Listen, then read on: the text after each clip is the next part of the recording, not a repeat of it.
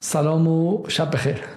خدمت همه شما دوستان و مخاطبان عزیز جدال. به برنامه امشب سهشنبه 19 اردیبهشت خوش آمدید.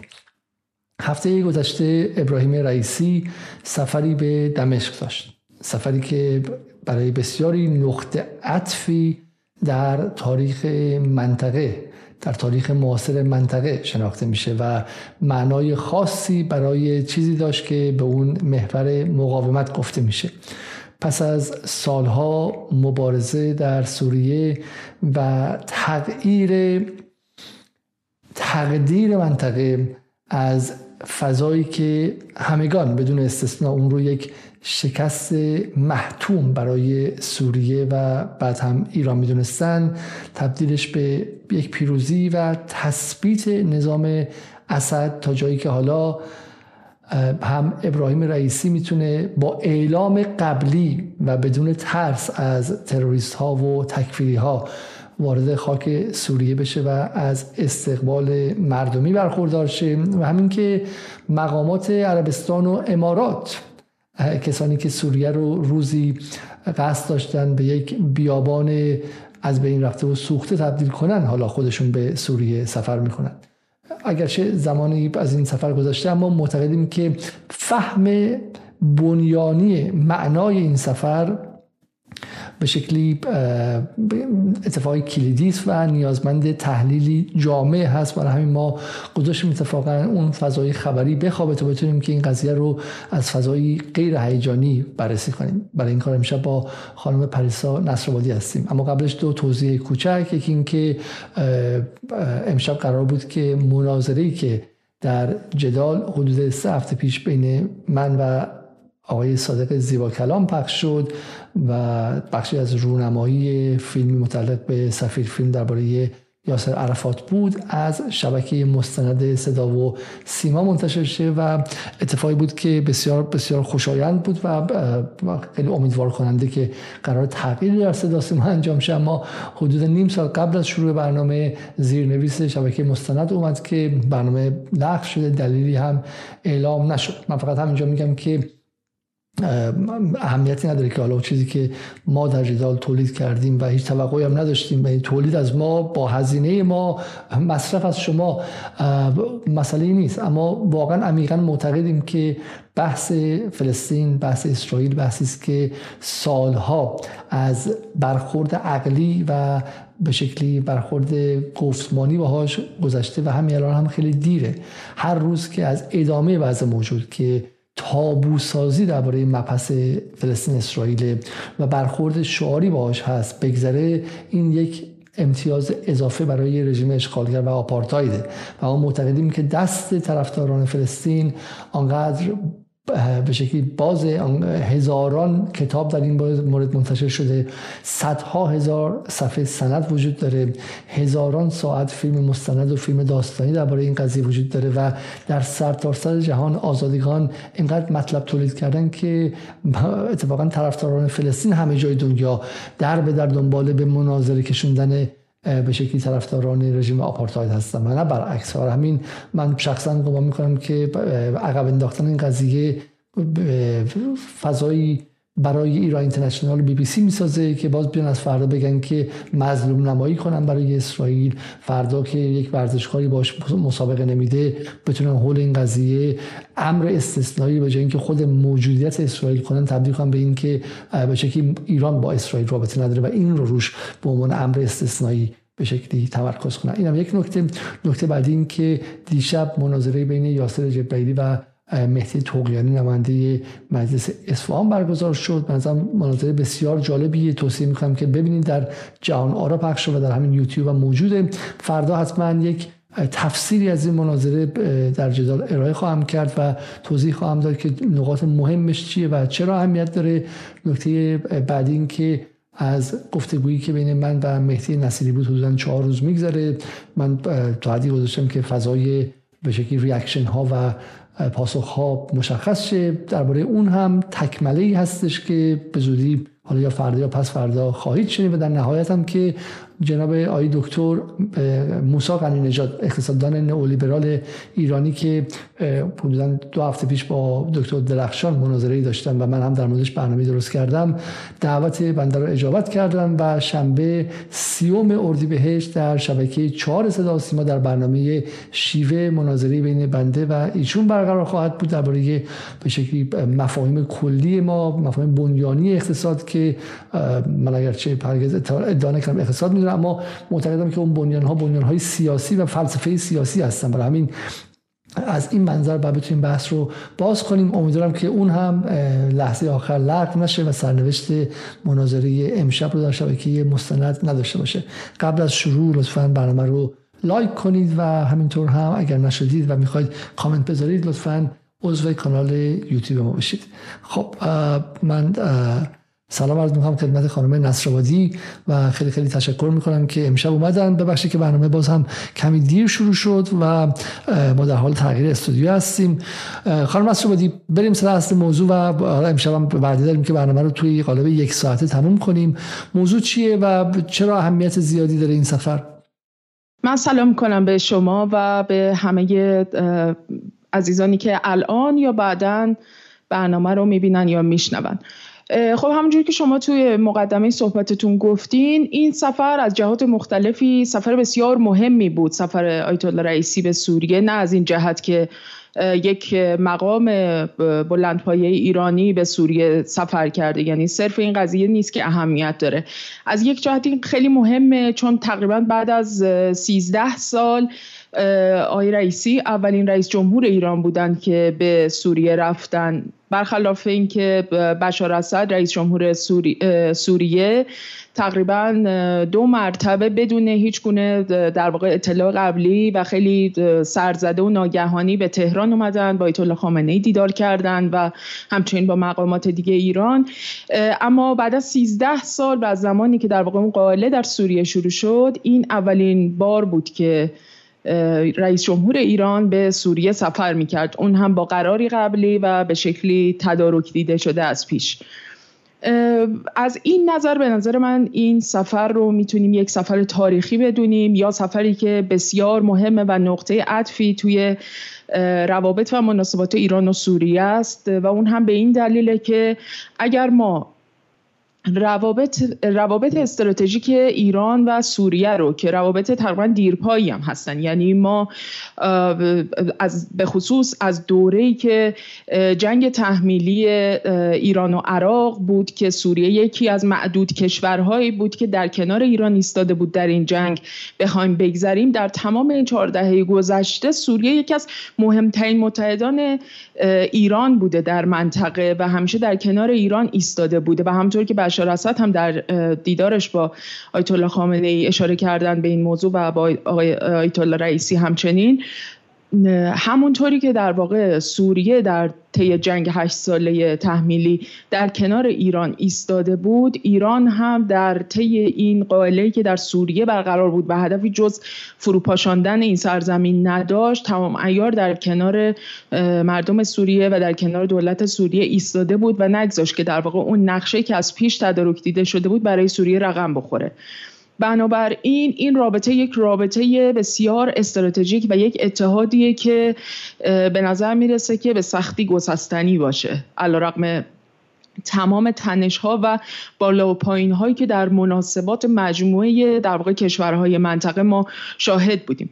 بنابراین این سفر رو ما باید در واقع نقطه ای بدونیم که گویی فاز اول اون رابطه ای که در واقع از زمان شروع قائله سوریه شروع شده بود. فازی که در واقع هدفی جز ایجاد جنگ داخلی ایجاد کانونهای بیثباتی و ناامنی تکه پاره کردن سرزمین سوریه و عملا از بین بردن اون سرزمین اون کشور سوریه این هدف رو در چشم انداز خودش داشت. این فاز با پیروزی دولت سوریه و همچنین متحدانش یعنی مجموعه نیروهای محور مقاومت ایران روسیه حزب الله و باقی نیروهایی که در کنار ارتش سوریه در این نبرد حضور پیدا کرده بودند عملا این فاز اول با پیروزی اینها تموم شده. شاید بیراه نباشه. اگر حضور این سفر آیت رئیسی رو به شکلی ما پیروزی جشن پیروزی محور مقاومت بدونیم.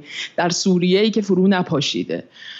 و از سوی دیگه در واقع این یک نقطه برای آغاز یک فاز دومی که به گمان من تثبیت این پیروزی در فاز اوله. یعنی در واقع یک فاز دومی شروع شده که الان این ایران و سوریه دست در دست هم بنا دارن که از طریق گسترش یک مجموعی از همکاری های استراتژیکشون و تدارک دیدن یک شکلی از مدیریت مشترک منطقه‌ای بیان و اونچه که در فاز اول به عنوان پیروزی به دست آوردن اون دستاوردی که علیرغم تمام ناگواری ها و زخم ها و ناهنجاری ها و مجموعی اتفاقات ناخوشایندی که برای هزاران مردم سوریه افتاده بسیارشون آواره شدن کشته شدن عزیزانشون از دست دادن و از خانه و سرزمینشون دور شدن و گسسته شدن. علا رقم تمام اینها به هر حال این که این سرزمین بر جای موند و الان مردم سوریه در نقطه ایستادن که می‌تونن از بازسازی کشورشون از بازسازی وطنشون صحبت بکنن این یک پیروزی و حالا فاز دوم داره شروع میشه. بنابراین این سفر از این جهت مهمه که تلیعه یا نوید بخش آغاز یک فاز دومیه که بناست در طی این فاز ایران و سوریه در کنار هم دیگه در منطقه در کنار دیگر کشورهایی که حالا دارن در کنار هم دیگه حرکت می‌کنن بنا رو گذاشتن برای اینکه کم کم یه تنش زدایی در سطح منطقه صورت بگیره و اینها می‌خوان که در واقع سطح همکاری ها و مناسبات منطقه ای رو توی سطح خیلی راهبردی افزایش بدن گسترش بدن و برن جلو. خب حالا حالا بخشش که چون بعضی ممکن معتقد باشن که این اتفاق خیلی قبلا افتاده که بالاخره از آخرین حضور تکفیری ها و آخرین بمبگذاری ها توی سوریه الان چند سالی میگذره و به شکلی خب چه چیزی می‌خواستن جشن بگیرن؟ خب شما میگی جشن نمادینه ولی نکته بعدی که مهمتره این که شما میگی به شکلی اعلام آغاز یک نظم جدید منطقه‌ایه. درسته. خب این نظم منطقی فقط حالا این بحث سفر رئیسی نیستش یک پازلی از اتفاقاتی که کنار همدیگه افتاده. یعنی ما این تصور خودمون نیستش. این اتفاقات رو باز کنیم کدوم اتفاقات رو باید کنار همدیگه بذاریم تا بفهمیم که منطقه وارد یک فاز جدید از منظر امنیت ملی کشورها شده. بله دقیقا همطوری یعنی ببینید اگر که به همین مدت کوتاه چند ماه اخیر فقط نگاه بکنیم یکی از مهمترین اتفاقاتی که الان توی منطقه افتاده مسئله توافق صلح بین ایران و عربستانه که به شکلی پس زمینه بسیاری از تحولات و روابطیه که داره تغییر می‌کنه در منطقه ما. یعنی یک روندی شروع شده در بین کشورهای منطقه برای تنش زدایی از روابط و مناسبات و زمینه سازی برای یک شکلی از صلح و ثبات در منطقه که به نظر می‌رسه که قالب دولت های منطقه در مورد این مسئله با همدیگه یک اتفاق نظری دارن. این اتفاق نظرم به شکل اتفاقی و ناگهانی رخ نداده حقیقتا. یعنی زمینه های این روند از چند سال قبل شروع شده بوده. اما اینکه الان در این دوره و در این بره از زمان داره محقق میشه خب طبیعتا خیلی بستگی داره. برمیگرده به در واقع یک آرایش و توازن قوایی که در منطقه ما به وجود اومده از یک سمت از طرف دیگه یک توازن قوا و تغییر آرایش قوا در سطح بین الملل یعنی ببینید ما از عملا در مورد این مسئله بارها صحبت کردیم که عملا شروع عملیات ویژه روسیه در اوکراین و در واقع شروع شدن این قائله در اروپا به نوعی میشه گفت که سرآغاز مرئی شدن و علنی شدن اون تغییر نظم بین المللیه که اگرچه زمینه ها و دلایل و به شکلی اون چیزی که عوامل این تغییر نظم بودن از سالهای قبل شکل گرفته بودن اما در واقع این نقطه یه نقطه عطفه. یعنی در واقع ما یک نقاطی در تاریخمون داریم که در واقع به نقاط غیرقابل برگشت تبدیل میشن. یعنی دیگه وقایع و تحولات و روندها از یک نقاطی به بعد دیگه به پیش از خودشون بر نمیگردن و شباهتی به دوره های ما قبل خودشون ندارن. یک زمانی ماها قبل پوتین در یکی از سخنرانی های خودش در مورد این مسئله صحبت کرد که اتفاقی که عملا بعد از جنگ اوکراین افتاده اینه که یک سری تحولاتی اتفاق افتاده در سطح جهانی و در نظم بین الملل که به شکلی شبیه اون تغییراتیه که در سطح لایه های زمین اتفاق میفته و انگار که به لحاظ زمین شناختی در واقع یک تغییرات بنیادینی اتفاق میفته که به دوره بندی هایی که در زمین شناسی ما ازشون در واقع سراغ داریم به اونها شباهت داره. حالا چیزی که جالبه اینه که این تغییرات تکتونیک یا در واقع تغییر این لایه, های، لایه بندی هایی که در سطح نظم بین المللی انگار رخ داده و این حرکتی که صورت گرفته الان این ادبیات حتی در ادبیات مقامات و مثلا سیاستمداران غربی هم داره مشاهده میشه. بسیاری از اونها دارن از تغییرات تکتونیک در سطح نظم بین المللی صحبت می‌کنن. یعنی اینکه اونها همه پذیرفتن. که نظم بین المللی عملا بعد از جنگ اوکراین دیگه به نقاط غیرقابل برگشتی رسیده که ما باید صرفا شاهد این باشیم که یک تغییراتی اتفاق بیفته. حال خوب و بعدش اصلا به کنار اینکه به نفع کدوم یکی از در واقع این بلوک بندی های در حال شکلگیری و در حال تحول نهایتا منجر میشه. اما چیزی که مهمه اینه که به هر حال این اتفاق افتاده و در منطقه ما هم به عنوان یکی از مناطقی که از جهات مختلف اهمیت ژئواستراتژیک و ژئوپلیتیکی داره این اتفاقات و این نظم بین المللی تغییرات خودش رو در واقع این منطقه ما هم تحت شعاع این قرار گرفته و بنابراین ما در منطقه خودمون هم شاهد این هستیم که بسیاری از دولت ها جایگاه خودشون رو چه در نظم منطقه‌ای و چه در نظم بین المللی دارن تغییر میدن. از جمله اونها که یکی از مهمترین و فعالترین بازیگران این عرصه در منطقه ما در غرب آسیا عربستان سعودیه که به شکلی حتی پیشگام علنی کردن و مرئی کردن این تحولات هم بوده با توافق صلحی که با ایران صورت داده. و در امتداد اون هم حالا درست سفر آیت رئیسی رو ما میگیم خیلی سفر تاریخی بوده ولی خب یه خبر بعد مهم دیگه هم دو سه روز بعد از در واقع این سفر در سطح رسانه های منطقه و بین المللی خبرساز شد که اون هم در سطح خودش بسیار مهمه که حالا در ادامه باید بهش بپردازیم ولی مسئله دقیقا همینه یعنی چه خبری؟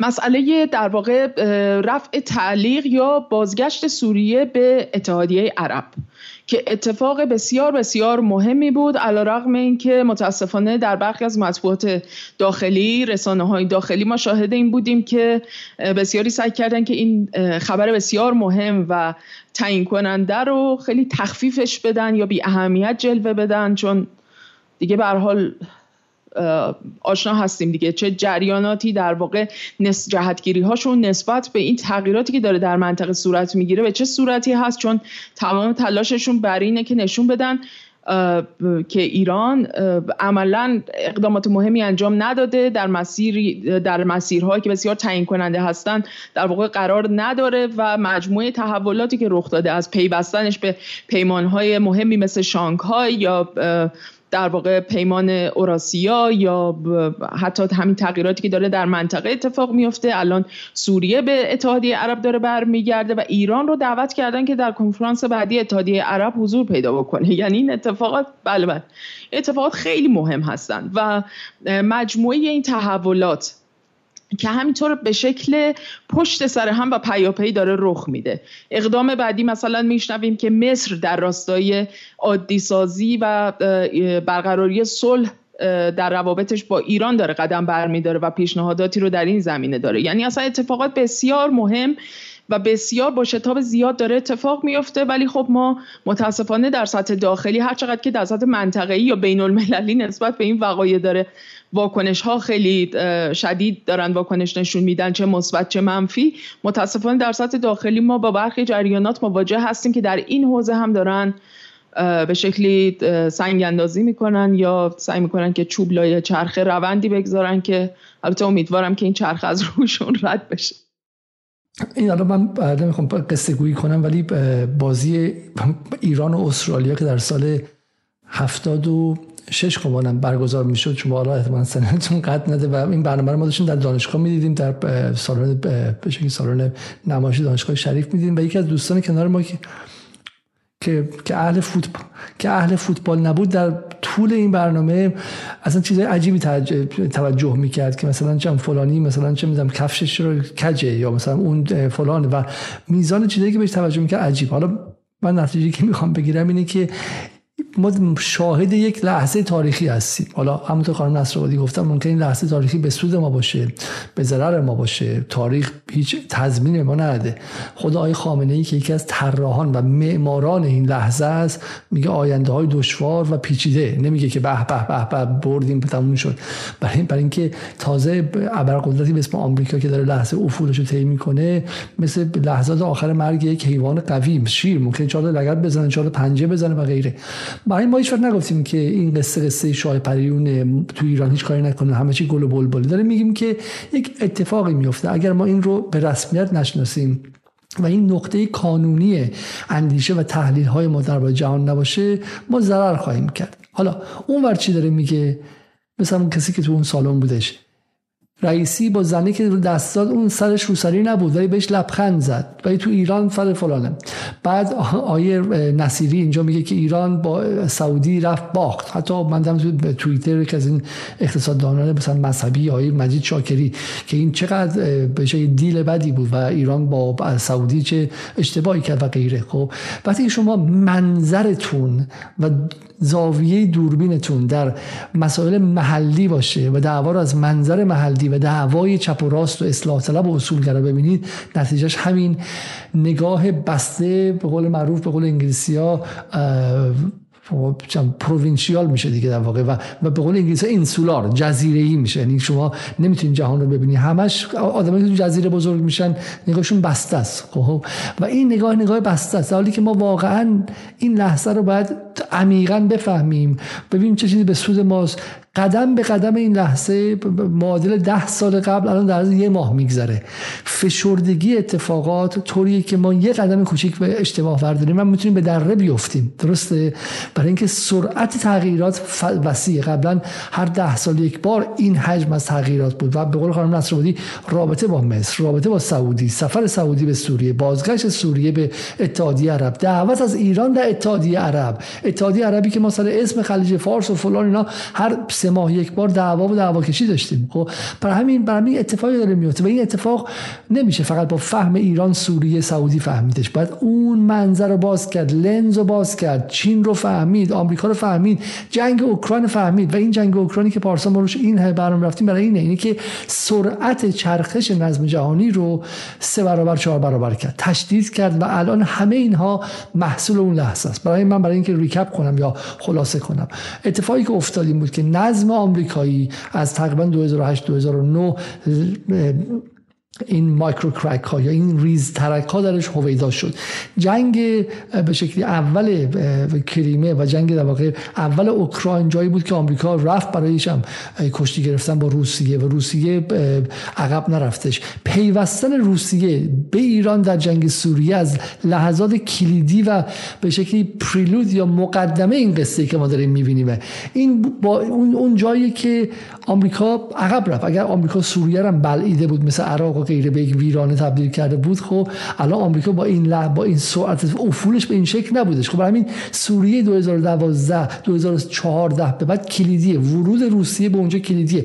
و پیش از اون هم کاری که ایران کرد و کاری که سلیمانی بزرگ کرد کارستان بود. اصلا باور نکردنیه با آیندگان خواهم فهمید که حضور اندک ایران در 2011 2012 حضور بیشتر ایران به کار بسیار مثل یک هنرمندانه بوده. برای اینکه برخلاف دروغ هایی که میگن که ایران در کشتار دست داشت اتفاقا حضور ایران چنان تدریجی بود. بریم برنامه با معصومی زاره رو ببینید خب که مشروعیت محلی رو حفظ کنه. وگرنه مردم سوریه عصبانی می‌شدن که شما عجم چه می‌دونم رافضی رو برداشتین آوردین اینجا. و همین ایران خیلی خیلی آرام وارد شد سوریه وارد شد. چرخید قضیه و الان ما رسیدیم به این لحظه. و اگر نبود اون لحظه اگر حضور سلیمانی در سوریه نبود و فهم اون لحظه کلیدی که سوریه سوریه کلیدگاهه حالا بحث عمق استراتژی به کنار می‌بینیم که سوریه وسیعتر از این حرفات تعیین کننده سرنوشت آینده جهان بود. اگر سوریه فرو افتاده بود چرخش نظم جهانی متفاوت می بود و الان اتفاق نمی افتاد و به این شکل اتفاق نمی افتاد برای همین اون فرزندانی که اونجا رفتن و کشته شدن و به شکلی اونقدر نامنصفانه اونقدر قریبانه جنازهاشون آوردن بیرون و حتی نگفتن اینها شهید راه وطن هستن و غیره و اونور هم خش انداخت بهشون و گفت به خاطر پول رفتن و غیره. این قصه قصه ای که اینجا نتیجهش داره داره نشون داده میشه و واقعا و واقعا ما حالا می‌خوام به صدا سیمای حرف بزنم ولی اون خانواده‌هایی که بچه‌هاشون فکر کنم بعد 10 11 سال شده باشن دیگه. اونها صاحبان این لحظه هستن. خب بریم بریم سراغ بخش بعدی. من فقط یه اشاره کوچیک به در ادامه بحث سفر آیت رئیسی به سوریه بکنم و اونم اینه که من حالا البته جزئیات مجموعه اون تفاهم نامه هایی که طی این سفر ایشون به همراه یه هیئت تجاری و سیاسی رفته بودن به سوریه و یک مجموعی از تفاهم نامه ها رو امضا کردن. یک برنامه جامع همکاری های راهبردی رو امضا کردن بین دو کشور که به نظر می‌رسه که اگرچه جزئیاتش رو من نخوندم نمی‌دونم دقیقا که به چه شکلی هستش ولی از کلیات تفاهم نامه هایی که امضا شده برمیاد که این سفر عملا به شکلی میشه گفت که عالی ترین سطح مناسبات منطقه‌ای و همکاری های راهبردی دو تا کشور رو به نمایش می‌ذاره و در معرض دید می‌گذاره. چرا که در واقع این تفاهم نامه ها بسیار گسترده و در حوزه های استراتژیک بسیار مهمی هستند. مثلا از جمله این تفاهم نامه ها یکیش در حوزه های کشاورزیه که دو کشور با هم دیگه قراره که در واقع مجموعی از همکاری های استراتژیک رو تو این سطح داشته باشن. در حوزه راه آهن بناست که با هم دیگه همکاری هایی داشته باشن و این قطعا مرتبط هستش به مباحثی که ما پیشتر در برنامه های مختلف راجع به کریدورهای اقتصادی در واقع داشتیم بحث زیر ساخت ها جاده ها و راه ها و اینکه اینها در اون مجموعه تحرکاتی که داره اتفاق میفته توی منطقه چقدر معنی داره و در واقع حتما این بحث راه آهنی که در سوریه قرار راه اندازی بشه مرتبط هست به کریدور شرق به غرب.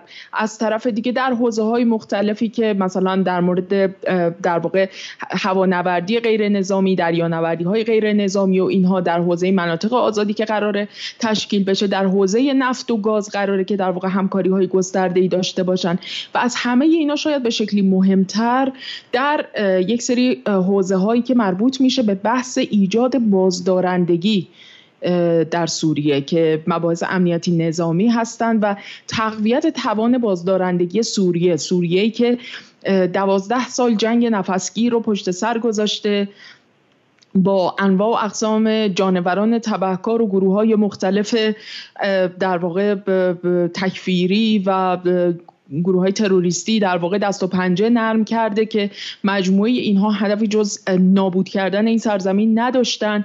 ولی که عملا الان در این دوره که به شکلی دوره بازسازی پس از جنگ هست الان مثلا وزارت دفاع ایران در دیداری که با وزیر دفاع سوریه داشته اعلام آمادگی کاملی کردن برای اینکه بخوان یک سری تجهیزات در واقع نیروهای مسلح سوریه رو بخوان تقویت بکنن بخوان یک سری سلاحهای پیشرفته پیشرفته دفاعی رو در اختیار سوریه بگذارن و به شکلی اون بنیه دفاعی سوریه رو در این شرایط بخوان تقویت بکنن که این سوریه که داره گام در راه بازسازی کشور می‌گذاره در شرایطی این وضعیت رو در واقع جلو ببره که دیگه نگرانی برای کمتر نگرانی داشته باشه. برای اینکه مجددا بخواد در کانونهای بیثباتی و ناامنی که قطعا براش در مقابل راهش قرار خواهد گرفت بتونه این مسیر رو با یک کمی آرامش بیشتری بخواد طی بکنه. از این نظر این چشمانداز یک چشمانداز بسیار جامعیه که از همکاری های سوریه و ایران به نظر می‌رسه که به عنوان دستاورد این سفر می‌تونیم ازش صحبت بکنیم و یک گام خیلی مهمی خواهد بود به سمت عملیاتی کردن اون چیزی که ما در منطقهمون ازش به عنوان یک صلح پایدار و باثبات صحبت می‌کنیم و احتمالا ایران یکی از مهمترین کشورهایی خواهد بود که به ویژه در به شکلی برقراری یعنی تنش زدایی و برقراری اون رابطه صلحآمیز بین دمشق و آنکارا ایفای نقش خواهد کرد و در مورد این مسئله هم به حال یک بخشی از این سفر آیت رئیسی بهش مربوط بوده. اینا میشه بخواد باز کنیم بهتره. برای اینکه در نقش آنکارا چی؟ حالا الان داریم صحبت می‌کنیم ترکیه مشغول انتخابات درسته و فضا بله. فضای انتخاباتی بستگی داره که نتیجه انتخابات چی میشه و اردوغان باقی میمونه یا نمیمونه ولی ولی بعد به شکلی این نقشی که ترکیه هم داره اینجا چون می‌بینیم که حالا ترکیه هم به واسطه آذربایجان نزدیک میشه مربوط میشه به ایران و این حالا به این راحتی هم میگم قصه قصه شاه پریون نیستش. اینکه حالا بالاخره ایران و سعودی اون خصومتشون تبدیل به رقابت شده. همچنان رقابت هست در جایی رقابت رو حفظ خواهند کرد و با هم دیگه برای تضادهای هم این برانبر خواهند داشت. ولی اون حالت تضاد ماهوی که با هم دیگه داشتن تخفیف پیدا کرد و de-escalation یا تنش زدایی خیلی جدی و ارگانیکی رخ داد. نه تنش زدایی صوری که حالا فقط منظر دیپلماتیک باشه نه در سطحی که چون بنیان امنیتی اینجا الان گره خورده به نظم متفاوتی سعودی و امارات گردش به شرق انجام دادن و بر همین لزوم براشون نیازه. نیاز ضروری هستش که اون کار انجام بده. همین خودشون از باطلاق یمن بکشن بیرون. باطلاقی که وقتی میگیم باطلاق یعنی 270 میلیارد در سال. یعنی کم پولی نبودش. 270 میلیارد 300 میلیارد در سال. هفت سال جنگ شما حساب کنین که بالای یه تریلیون دلار سعودی در اونجا سر بچه های مردم بمب ریخت تا شرکت های آمریکایی و انگلیسی ازش راضی باشن. و حالا که خیلی دیگه نگران اون نیست و به شکلی با چین داره اتحاد میبنده به این شرکت های اسلحه سازی آمریکا انگلیس هم میگه که دیگه من مجبور نیستم به شما اون باج رو بدن و غیره. بر همین این همه همه اینها رو در اطراف در ارتباط با همدیگه دید. اما بریم سراغ ترکیه. به نظرتون ترکیه تو این نظم جدید چه نقشی خواهد داشت؟ حالا البته من فکر می‌کنم که ما حتما باید تو جدال یک برنامه مستقل راجع به ترکیه داشته باشیم چون همونجوری که شما گفتین این انتخاباتی که در ترکیه برگزار خواهد شد بسیار می‌تونه تعیین کننده باشه به خصوص برای ما در ایران و برای کل منطقه البته. ولی ما قبلا هم در مورد این مسئله صحبت کردیم. یعنی هم تو برنامه هایی که من خودم بودم در جدال صحبت کردیم و هم فکر می‌کنم آقای بازرگان در مورد ترکیه قبلا صحبت هایی داشتن توی جدال که ترکیه خیلی بازیگر مهمیه الان در این شرایط. چرا که در واقع ترکیه هم مثل عربستان یکی از اون بازیگرهایی که در واقع در یک منطقه خاکستری در بین این دو بلوکی که به نظر می‌رسه یک کمی انسجام بیشتری دارن و با همدیگه در واقع این درگیریشون خیلی آشکارتر و بارزتر شده بعد از شروع قائله اوکراین در این منطقه خاکستری به سر می‌بره. از طرفی پهپاد میفروشه مثلا به اوکراین از طرف دیگه با روسیه روابط بسیار نزدیکی داره و با همدیگه قراردادهای تجاری امضا می‌کنن حتی سوریه حتی روسیه در واقع بنا داره که راکتور هسته‌ای بسازه برای ترکیه همونجور که برای مصر قراره بسازه. مصر هم یکی دیگه از اون بازیگراییه که در نقطه خاکستری در واقع به سر می‌بره. از این جهت ترکیه نقشش خیلی مهمه ولی که خب عربستان یه مقداری این گردشش رو در واقع به سمت بلوکی که چین و روسیه در اون قرار دارن رو یه کمی با سرعت بیشتری انجام داده. ترکیه با توجه به اینکه یکی از کشورهایی که اولا عضو ناتوه دوما یک مجموعه از جاه های سیاسی در واقع و از منظر در واقع جایگاهش توی این بلوک بندی ها رو بیش از عربستان ظاهرا دنبال می‌کنه که خب همین این مسئله گرهش می‌زنه تو منطقه قفقاز و تو مناطق دیگه در واقع یک سری نقاط تنش میشه گفت متکثرتری داره به نسبت عربستان. ولی کن به حال الان وضعیت ترکیه خیلی کلیدیه. حالا من نمی‌خوام الان راجبش مستقیما صحبت بکنم که در واقع بین این کاندیداها و نامزدهایی که الان در تقابل با اردوغان مثلا کدوم شانس بیشتری احتمالا دارن و اینها و اونها چه واکنشهایی دارن نشون میدن. چون همونجوری که می‌بینیم یکی از مهمترین اونها که کمال قلیشدار اغلو هستش حتی داره به شکل یک چشمکایی هم به سمت ایران می‌زنه به سمت شرق می‌زنه در مورد این صحبت می‌کنه که می‌خواد در بحث کریدورها مثلا بیاد توی بازی که در واقع چین و ایران و روسیه در دارن در واقع اون رو تعریف می‌کنن و نمی‌خواد که در واقع پروژه هایی که اردوغان قبلا ازش صحبت کرده رو دنبال بکنه. اما به هر حال اون به بلوکی تعلق داره که به هیچ وجه نمیشه راحت بهش اعتماد کرد. از طرفی خیلی نزدیکتر روابطش با غرب یعنی روابطش با غرب پیچیدگی به مراتب کمتری داره به نسبت اردوغان. از طرف دیگه توی منطقه به هر حال سعی می‌کنه که ترکیه رو احتمالا توی همون بلوک امنیتی غرب که به شکل سنتی و تاریخی توی اون بلوک قرار داشته تو اون بلوک نگه داره و تو اون زمین بازی بکنه. بنابراین یه ذره وضعیت ترکیه پیچیده است اما من توی یک بخش دیگه یا صحبت اون اتفاقا می‌خواستم به ترکیه یه اشاراتی بکنم که حالا اونجا تو بحث اتحادیه عرب بهش می‌پردازم. ولی کن واقعا این مسئله مهمه که ترکیه به عنوان کشوری که الان یک دولت خارجی هستش که بدون رضایت دولت سوریه دولت مستقر سوریه در خاک سوریه حضور داره نیرو داره اونجا و به هر حال به شکل نیروی اشغالگر اونجا حضور داره. گرچه دولت سوریه اون شکل از در واقع رابطه پرتخاصمی که با آمریکا به عنوان یک اشغالگر دیگه که تو خاک سوریه هستش رو به اون شکل سعی کرده با ترکیه نداشته باشه.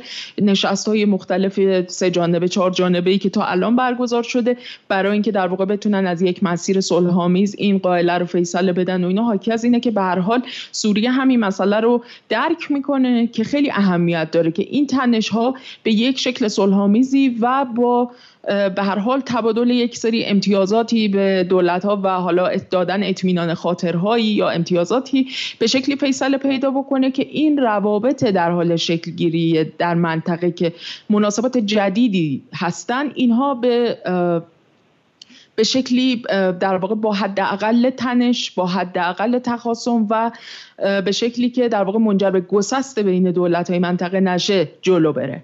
از این نظر ایران خیلی نقش مهمی داره چون روابط ایران و ترکیه اگرچه روابط پیچیدگی هایی داره اما نهایتا یک سری نقاط خیلی روشنی هم تو رابطهشون وجود داره از جمله اینکه به هر حال ایران به عنوان یک کشوری که تحت تحریم ها بوده در از منظر تحریم ها ترکیه هیچ وقت سعی نکرده که در واقع پشت ایران رو خالی بکنه. خب اینا نقاط مهمی هستن که به نظرم باید در نظر گرفته بشن. ولی حالا من فکر می‌کنم اینو تو یک برنامه مجزایی بهش خواهیم پرداخت و من تو قسمت بعدی صحبتم یه نکته دیگه دارم که اشاره می‌کنم.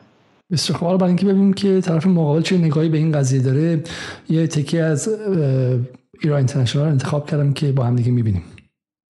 وجود داره در سوریه. اینها رو به نظر میاد واقع مینانه نگاه بکنیم این سفر بیشتر یک سفر زیارتی و تبلیغاتی هستش از طرف آقای رئیسی به سوریه. واقعیت این هستش که بیشتر امتیازهای ویژه‌ای که در واقع وجود داره در سوریه اینها رو روس ها در واقع به دست آوردن در واقع سوریان رو اعطا کردن به روسا به نظر میاد که روسا قبل از اینکه آقا این رئیسی پاش برسه به سوریه این قراردادهای تجاری رو و امتیازها رو ادرو کردن. یعنی باز برمیگردیم به حالت مهد کودکی دیگه. یعنی مخاطب تو خونه نشسته تا دیروز می‌گفتن که رفتن اونجا آدم دارن می‌کشن بچه می‌کشن پولای مردم رو خرج کردن پول کارگرا رو بردن سوریه رو رها کن فکری به حال ما کن. حالا میگن که آخ آخ دیر رفتش رئیسی و وقتی رفت دیگه هیچی نبود. هر چی پروژه و هر چی ریخته بود رو اینا بردن و خوردن. روسا زود رسیدن. بر آخ آخ چه فرصت سوزی این آخونده در همه چیز فرصت سوزی کردن. الان ممکنه که ایران اینترنشنال نگران خانواده های مدافعان حرم شه. میگه هزینه رو ما دادیم. ایران اینترنشنال ها پولش سعودی میده. هزینه رو ما دادیم. با فرزند با مدافعان حرم روسا بردن و خوردن. این واقع بینانه بخوایم نگاه بکنیم. جمهوری اسلامی علاوه اقتصادی یک بازیگر بازنده در معادلات سوریه هست و خواهد بود. حتی روسا هم مخالف تثبیت حضور نظامی جمهوری اسلامی در سوریه هستند. و حتی روسایی که پادگان ها رو در اختیار ایران دادن خب ما اصلا واقعا ما برنامه کمدی اجرا نمی کنیم خب این آدم خب روسا کلید پادگان هاشون دادن دست ایران. میگه آقا استیصد مال شما. بریم باشم دور به ایران میگه آقا من تمیز نگه میدارم تو پارکینگ تا تو برسیم میگه نمی من رفتم از سوریه. سوریه مال شما پادگان همش مال شما.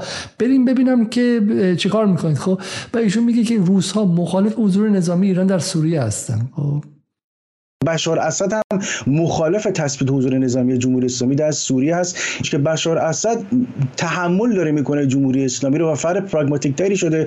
چون درسته اون میگه که شما 12 سال اومدید در واقع کمک کردید سرکوب بکنید کشتار بکنید در سوریه. به نفع ما که ما بتونیم تو سوریه باقی بمونیم. ولی قرار نیستش که شما هر زمان در سوریه به طور مثال استفاده بکنید که بخواید اسرائیل رو تحریک بکنید. بنابراین به هیچ وجه به نظر من در درون خودش موافقی نیستش که جمهوری اسلامی در درون خودش موافق نیست سوره ایشون اتصالی داره وصل به درون بشار اسد. خب و می‌تونه درون بشار اسد بخونه.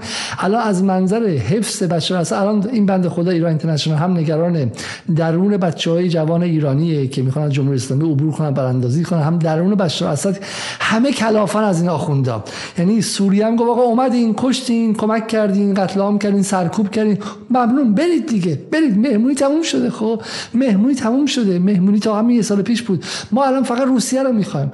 ما با شما دوست نیستیم. ما با شما دوست نیستیم. ما فقط با روسا دوستیم. و شاید هم سعودی ها سوریه موش بدونه و بخواد دو... و پایین هم نوشته که ابراهیم رئیسی عضو هیئت مرگ و کشتار چند هزار زندانی سیاسی در سال 67 است. این چه ربطی به سفر ابراهیم رئیسی به سوریه داره؟ از این از خنده‌دار واقعا نیستش برای اینکه بالا بالاخره یه بسیار آدم خانواده های اونا هستن و یه بحث جداگانه می‌خواد. ولی سفر ابراهیم رئیسی به سوریه ابراهیم رئیسی عضو نمی‌دونه دیگه ایران اینترنشنال اگه می‌تونسته سطل سیاه ورداره بپاشه به دوربین خب الان سطل برمیداشت. خب کسافت میپاشی به دوربین. نمی‌دونه بعد چیکار کنه که شما رو عصبانی کنه. می‌تونه سه بودی این سینمای چهار بودی وارد خونتون بشین بعد یقتون رو می‌گرفت. حلقومتون رو می‌گرفت. عصبانی باشین از آخونده عصبانی باشین. دیگه کم آورد بنده خدا. با اسرائیل تقابل بکنه. بخ... من نمی‌دونم آقای رئیسی امروز در سوریه به دنبال چی هستش؟ گفتم بیشتر قراردادها و امتیازات رو درو کردن ولی بیشتر من می‌فهمم. بیشتر جنبه تبلیغاتی داره برای اینکه می‌خوان نشون بدن که تو این 12 سالی که در سوریه جنایت کردن کشتار کردن مردم سوریه رو به خاک و خون کشیدن شما برید از کودکان حلب همس و حما بپرسید که از خانواده های اونها که به خاک و خون کشیده شدن ببینید دیدگاهشون در مورد جمهوری اسلامی چی هستش. به نظر من دارن تبلیغ می‌کنن که این همه ما هزینه کردیم میلیاردها دلار ده ها میلیارد دلار از جیب مردم ایران تو سوریه هزینه کردیم. الان یه 50 نفر 40 نفری رو ما بهشون پول دادیم با چمدون پول میان دور بر ما دور, دور ماشین در واقع از آقای رئیسی استقبال بکنن. ما وقتی میگیم وقتی که میگیم که برگردیم به اون بحثی که من قبلا کردم که اون فوتبالی که داریم می‌بینیم اون لحظه که داریم می‌بینیم مهم اگه به چیزای اینجوری گیر بدی اصلا متوجه نمیشی که چه صحنه تاریخی داریم می‌بینی اینه. و حالا این رو شما بهش میخندید. یه آدم به شکلی حالا نمی‌خوام بی احترامی هم کنم ولی بنده خدا در هپروت سیر می‌کنه. ولی بعد همین هپروت میاد از زبان مهدی نصیری توی اون مناظره میاد بیرون. چون تکه تکه حرفایی که می‌زنه همونه. از دهن به شکلی بزرگان یه جنای سیاسی میاد. و بعد این رو میگن خب که هیچ بنیانی نداره. وصلش می‌کنن به احساس نارضایتی اقتصادی مردم. دو رو با هم تلفیق می‌کنن. بعد یه چیزی میگن که خیلی میپذیرن خب. برای ما توی جدال معتقد نیستیم که می‌تونیم نارضایتی جامعه رو از مسائل اقتصادی و غیر از بین ببریم. ولی معتقدیم حداقل این بنیان های دروغین رو بعد باش مقابله کرد. اگر می‌خوایم با جمهوری اسلامی با مسائل بی‌عدالتی با مسائل حتی اصلا می‌خوایم حقتون از سیاست بگیرید برین تو مجلس توی ریاست جمهوری بفرمایید. ولی این بنیان های دروغ در سیاست خارجی رو به ذهن مردم ایران تزریق نکنید. چون این دروغه. این یک دروغ محض خب؟ و باور نکردنی حالا این از ایران اینترنشنال که میاد بیرون ما میخندیم بهش. ولی ببینید که از اعتماد هم همین بیرون اومده. خب؟ اعتماد میگه که من فقط اینو مثل که این رو بکنم که بله بله اشتباه اشتنی چیزی بالاش خونده نمیشه من دوباره این رو بیارم اینجا. شاید بتونه خب این رو من اینجا بیارم دوباره. بله. خب ببینید شما این رو. اعتماد میگه که انتقاد یک روزنامه از سهم پایین ایران در بازسازی سوریه. روزنامه تعادل نوشت همراهی ایران با دولت بشار اسد در سالهای جنگ داخلی و بین‌المللی باعث شده که مقامات سوریه بارها از اهمیت نقش ایران و مدیون بودن این دولت به تهران سخن بگویند اما در فرآیند بازسازی سوریه هنوز ایران سهم بزرگی به خود اختصاص نداده. همون حرف ایران اینترنشنال رو اعتماد میگه به نقل از تعادل. تعادل میگه بررسی نشون میده بسیار از کشورهای همسوی منطقه هنوز میان شرکای تجاری اصلی ایران جا ندارن و نیاز به بهبود روابط با اونها کاملا احساس میشه. قطر عمان و سوریه کشور در میان این فهرست هستند که با وجود روابط حسنی سیاسی هنوز اتفاق نیفتاده. این رو روزنامه تاکید کرده همراهی ایران با دولت بشار اسد در سالهای سخت جنگ داخلی و بین‌المللی باعث شده که مقامات سوریه بارها از اهمیت نقش ایران بگویند. اما ایران نقش خب اول این سوالی آقای اعتماد. اون سالهایی که ایران تو سوریه داشت می‌جنگید آقای تعادل آقای اعتماد شما کجا بودید؟ شما مشغول اعتراض به حضور ایران بودید. شما داشتید می‌گفتید که ما نباید تو سوریه حضور داشته باشیم. یک. دومان از سال 76 به بعد شما می‌دونید که سال 70 8 مثلا می‌خوام مثلا می‌خوام سال 98 از سال 90 سال 98 یا 97 97 بود بله. 98 بود دقیقا. در تابستان 98 شما می‌دونید که بشار اسد به ایران پیشنهاد کرد که بندر لازقیه به صورت انحصاری در اختیار ایران باشه. و جواب حسن روحانی و اسحاق جهانگیری چه بود؟ این بود که ما منابع نداریم و علاقه به حضور و توانش رو نداریم. با دست پس دادن بندر لازقیه شما می‌دونید چیه؟ ها لاتکیه به انگلیسی. لازقیه یک بندر کلیدیه. به من همون موقع ایمیل هایی می‌گرفتم به عنوان خبرنگار. ایمیل هایی می‌گرفتم از کسایی که می‌گفتن آیا علیزاده ما در سوریه رفت آمد داریم ما به لبنان رفت آمد داریم. این جواهر دوستای ما تو اینجا کشته شدن. شما صداتون می‌رسه. اون موقع من کانال تلگرامم خیلی خونده می‌شد. بگید این رو بگید. خب این رو دولت داره جلوشو می‌گیره. برای همین کسانی که نذاشتن ایران وارد سوریه شه سهم بگیره از بازار سوریه جلوش رو گرفتن مستقیم حالا طلبکار شدن. اینها روی بیحافظگی شما حساب کردن. کسانی که تمام تلاششون از سال 2011 کردن که پای ایران رو در سوریه قطع کنن. بهش گفتن جنگ نامشروع. بهش گفتن که کشتار مردم بیگناه.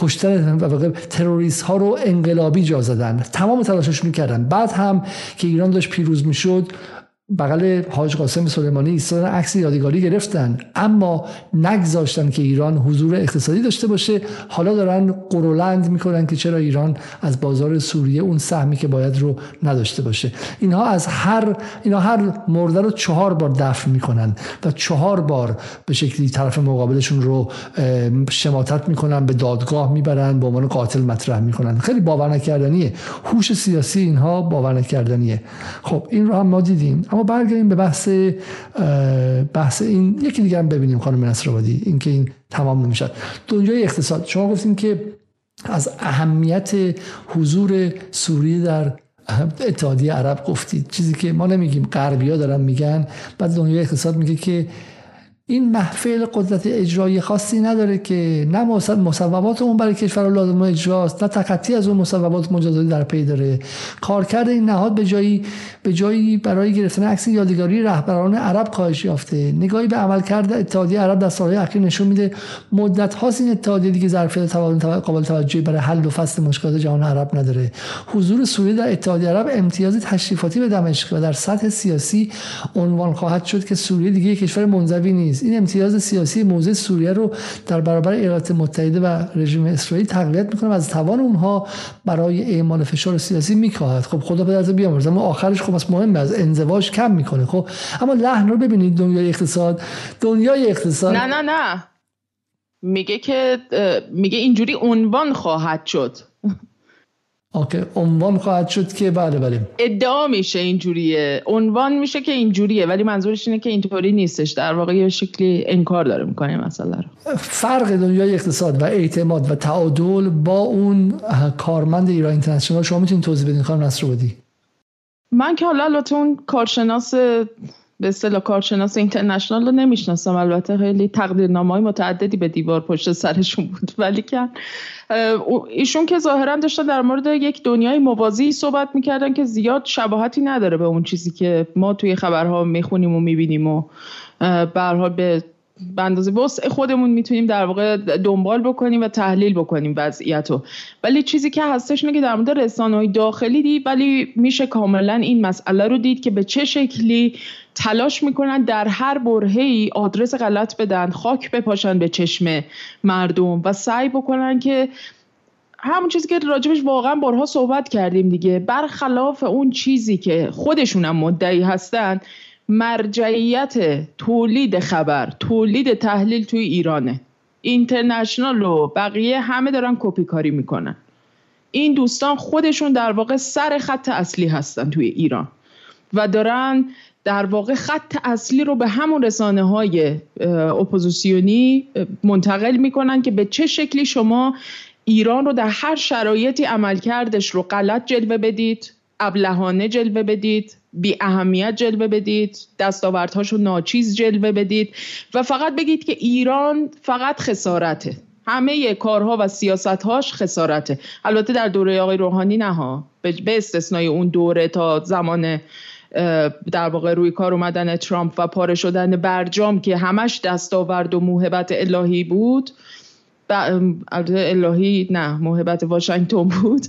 از ولی ما قبل اون و ما بعد اون همیشه خسارت بوده. این روی کرده این دوستانه و واقعا خیلی عجیب غریبه که اینها به این شکل هر شب روزه برجام برگزار می‌کنن در پلتفرم های مختلف در مورد اینکه ایران چه دستاوردهایی رو مثلا می‌تونست داشته باشه طی این مدت و فرصت ها رو از دست داده. هر شب دارن کل پاچه یکی دو نفر از نمی‌دونم چهره هایی که به شکلی مخالف برجام هستن و بار می‌ذارن و دور هم دیگه به شکلی درد دلهاشون رو با همدیگه تبادل می‌کنن و گریه می‌کنن و زاری می‌کنن و صدای دونم وزیر امور خارجه سابق رو پخش می‌کنن و اشکی نم اشکی بر چشمانشون مینشینه و با صدای غمالود میان در مورد برجام از دست رفته و اینکه چرا هیچ تلاشی نمی‌کنن. فرداش می‌بینیم که اون وقت یه دفعه توی یه روزنامه دیگه یکی از کارگزاران مثلا واشنگتن دولت مثلا نزدیک به وزارت خارجه ایالات متحده رهنمودهاش به شکل در واقع یه جور راپورتاج آگهی میاد و منتشر میشه. این اتفاقیه که نهایتا میفته یعنی اونا روزه ها رو چند شب برگزار می‌کنن بعد رهنمودا میاد بیرون.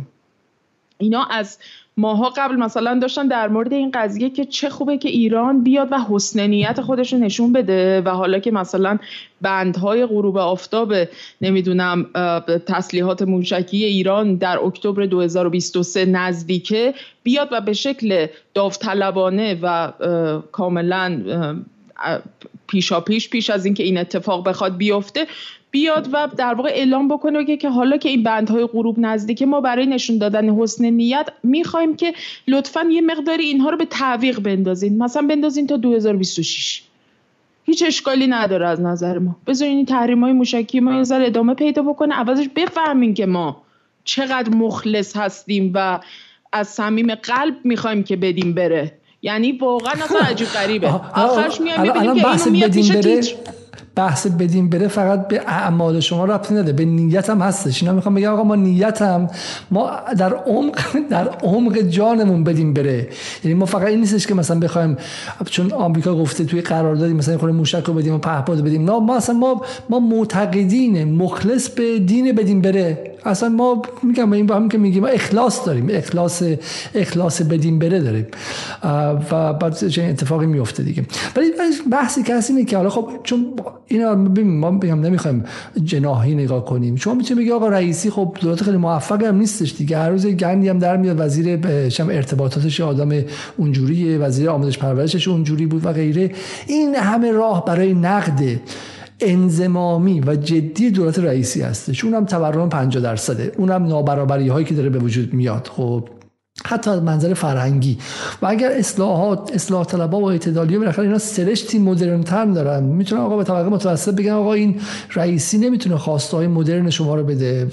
بخش جامعه ایران تکنوکراتیکه. خب می‌خواد بچه ها جهانی فکر کنن و غیره. ولی کسی نمی‌تونه انکار کنه که رئیسی که نه ولی جمهوری اسلامی و آقای خامنه ای در سیاست خارجی دستاوردهایی داشته. و این دستاوردها رو همه جهان داره میگه. وقتی شما می‌خوای همه چی رو با هم بزنی و ببینید دستاوردهای خارجی رو بزنی بعد داری پروپاگاندا می‌کنی.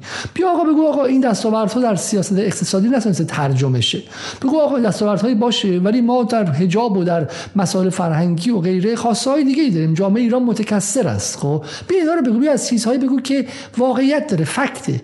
تو از فکت صحبت نمی‌کنید خب؟ شما از دروغ صحبت می‌کنید و شما از به شکلی شما پروپاگاندا می‌کنید. وقتی که شما میای همه چیز رو می‌زنی یعنی فقط می‌خوای حس تحقیر رو بدی وقتی شما میای و به شکلی بازگشت سوریه به اتحادیه عرب رو هم یک شکست جلوه میدی. وقتی که سفر رئیسی به سوریه رو هم شکست جلوه میدی شما دیگه برای گفتگو نیومدی. برای پروپاگاندا اومدی برای جنگ روانی اومدی خب؟ و مقابل جنگ روانی بعد جنگید. مقابل جنگ روانی با جنگید نگید که چرا من جلوی آقای نصیری آرام نبودم. چون آقای نصیری برای گفتگو نیومده. اگر آرامش هم داره اون آرامش بخش سلاح ایشونه. ایشون وقتی که معتقده که ایران مقابل عربستان تسلیم شده است ایران در سوریه آدم کشته است و دستش به خون هست و نباید حضور میذاش ایران باید بره و به تمام خواسته های آمریکا رو بپذیره و تسلیم مطلق شه. قبل از اینکه دیره است خب ایشون در جهانی هپروتی زندگی می‌کنه و ما همه حرفمون که آقا تو بیا اصلا میگه آقا من دموکراتم من اصلا اون چیزایی که عبدالکریم سروش دهه 70 میگه رو با 25 سال تاخیر فهمیدم نوش جون شما خب؟ ولی چرا تو سیاست خارجی هپروتی حرف می‌زنید؟ و برای ما خیلی اسکوپمون در اینجا طیف نگاهمون در جدال خیلی محدوده. ما میگیم آقا در سیاست خارجی هپروتی حرف نزنید. واقعی حرف بزنید. بر اساس همون حرفای Foreign Policy و Foreign Affairs و CNN و Fox News و اینها. اگه اونا میگن آقا به شکلی سفر رئیسی به سوریه اتفاق مهمه دیگه از اربابان آمریکاییتون شما دیگه اونورتر حرف نزنید. خب همون همونی که اونا میگن ترجمه کنید بگید برین دعواتون رو تو سر مسائل اقتصادی فرهنگی سیاسی. ده هزار تا موضوع هستش که میشه دولت رئیسی رو زد باش ناکارش کرد. ولی دستتون رو از سیاست خارجی که براش هزاران نفر رفتن و جانشون رو دادن بکشید بیرون. خب خانم رو داریم به پایان برنامه نزدیک میشیم. بحث نگفته شما چیه؟ تقریبا بحث پیوستن سوریه به اتحادیه عرب نگفته مونده. خب فقط من قبلش اینو اینو این اینفوگراف رو فقط می‌خوایم باز کنیم ها یا اینکه نه خیلی مهم نیستش. چی رو؟ این اینفوگرافی که دارید می‌بینید رو شما فرستاده بودین گفتم شاید اهمیت خاصی داشته باشه ولی اگر نیستش از این عبور کنید نه من اشاره کردم خیلی سریع در واقع به اون مفاد همکاری ها با اینها در واقع اشاره کردم. یه توییت هم از که ورک الماسیان به شکل یک سوری ارمنی هستش که میگه هایت چگونه شروع شد؟ چگونه داره میره؟ به شوخی داره میگه. یه تیتر به صفحه از الجزیره فکر سال 2013 و 2012 باشه که میگه اتحادیه عرب میگه که روزهای اسد به شماره افتاده است. در سمت چپ تصویر می‌بینیم و در سمت راست می‌بینیم که اتحادیه عرب سوریه رو پس از دوازده سال باز میگردونه به, به آغوش خودش خب.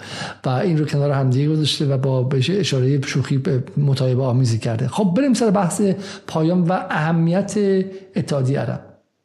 ببینید خیلی مهمه این مسئله. چرا که ببینید تقریبا چند ماه از شروع بحران سوریه بود. یعنی همون اواخر سال 2011 بود که قطر و عربستان سعودی اومدن پیشنهاد کردن که عضویت سوریه در اتحادیه عرب تعلیق بشه و این اتفاق افتاد.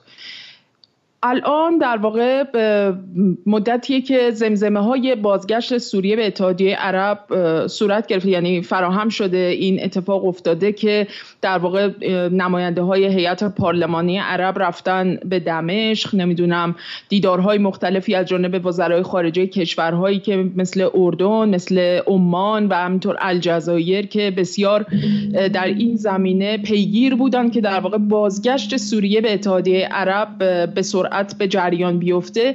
اینها رفت آمدهای بسیاری داشتن در ماهای گذشته در بین این کشورها. و اما خب مشخص نبود که دقیقا چه زمانی قراره که این تعلیق رفت بشه و سوریه بخواد مجددا به عضویت اتحادیه عرب در بیاد.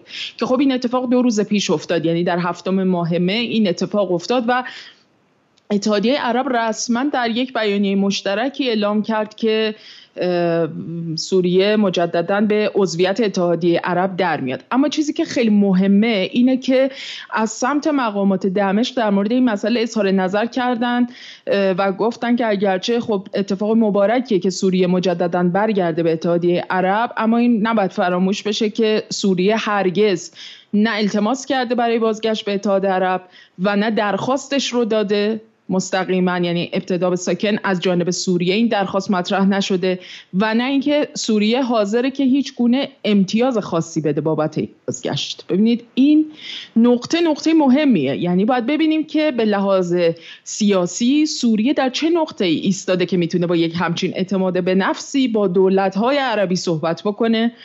و بگه که ما برمیگردیم به اتحادیه عرب طبیعتا. استقبال می‌کنیم از این قضیه. ولی ما اولین در واقع طرفی نبودیم که این درخواست رو مطرح کردیم. یک. دو من حاضرم نیستیم که به هر قیمتی و با دادن امتیاز به اتحادیه عرب برگردیم. شما تعلیق کردین خودتونم تعلیق رو بردارید ما برمیگردیم.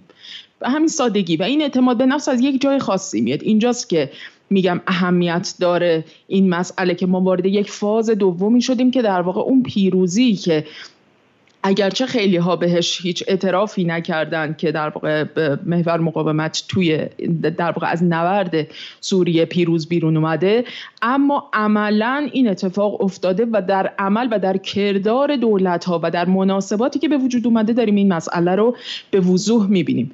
برای همین این اتفاق خیلی مهمه. حالا تو پایتخت اردن در امان که میزبان این نشست بود وزرای خارجه چند کشور عربستان مصر عراق اردن و سوریه حضور پیدا کردن و در مورد این پرونده سوریه و بازگشت سوریه و اینکه چه گام های عملی باید در این زمینه بردارن با همدیگه به حال مشورت کردن و این یک بیانیه مشترکی صادر کردن که به نظرم خیلی مهمه. یعنی یک محورهایی در درون اون هستش که باز هم حاکی از اینه که در واقع میگم در کردار دولت ها و در گفتارشون میشه این مسئله رو بعضا دید در بین خطوط که این پیروزی از آن سوریه و در واقع محور مقاومت بوده.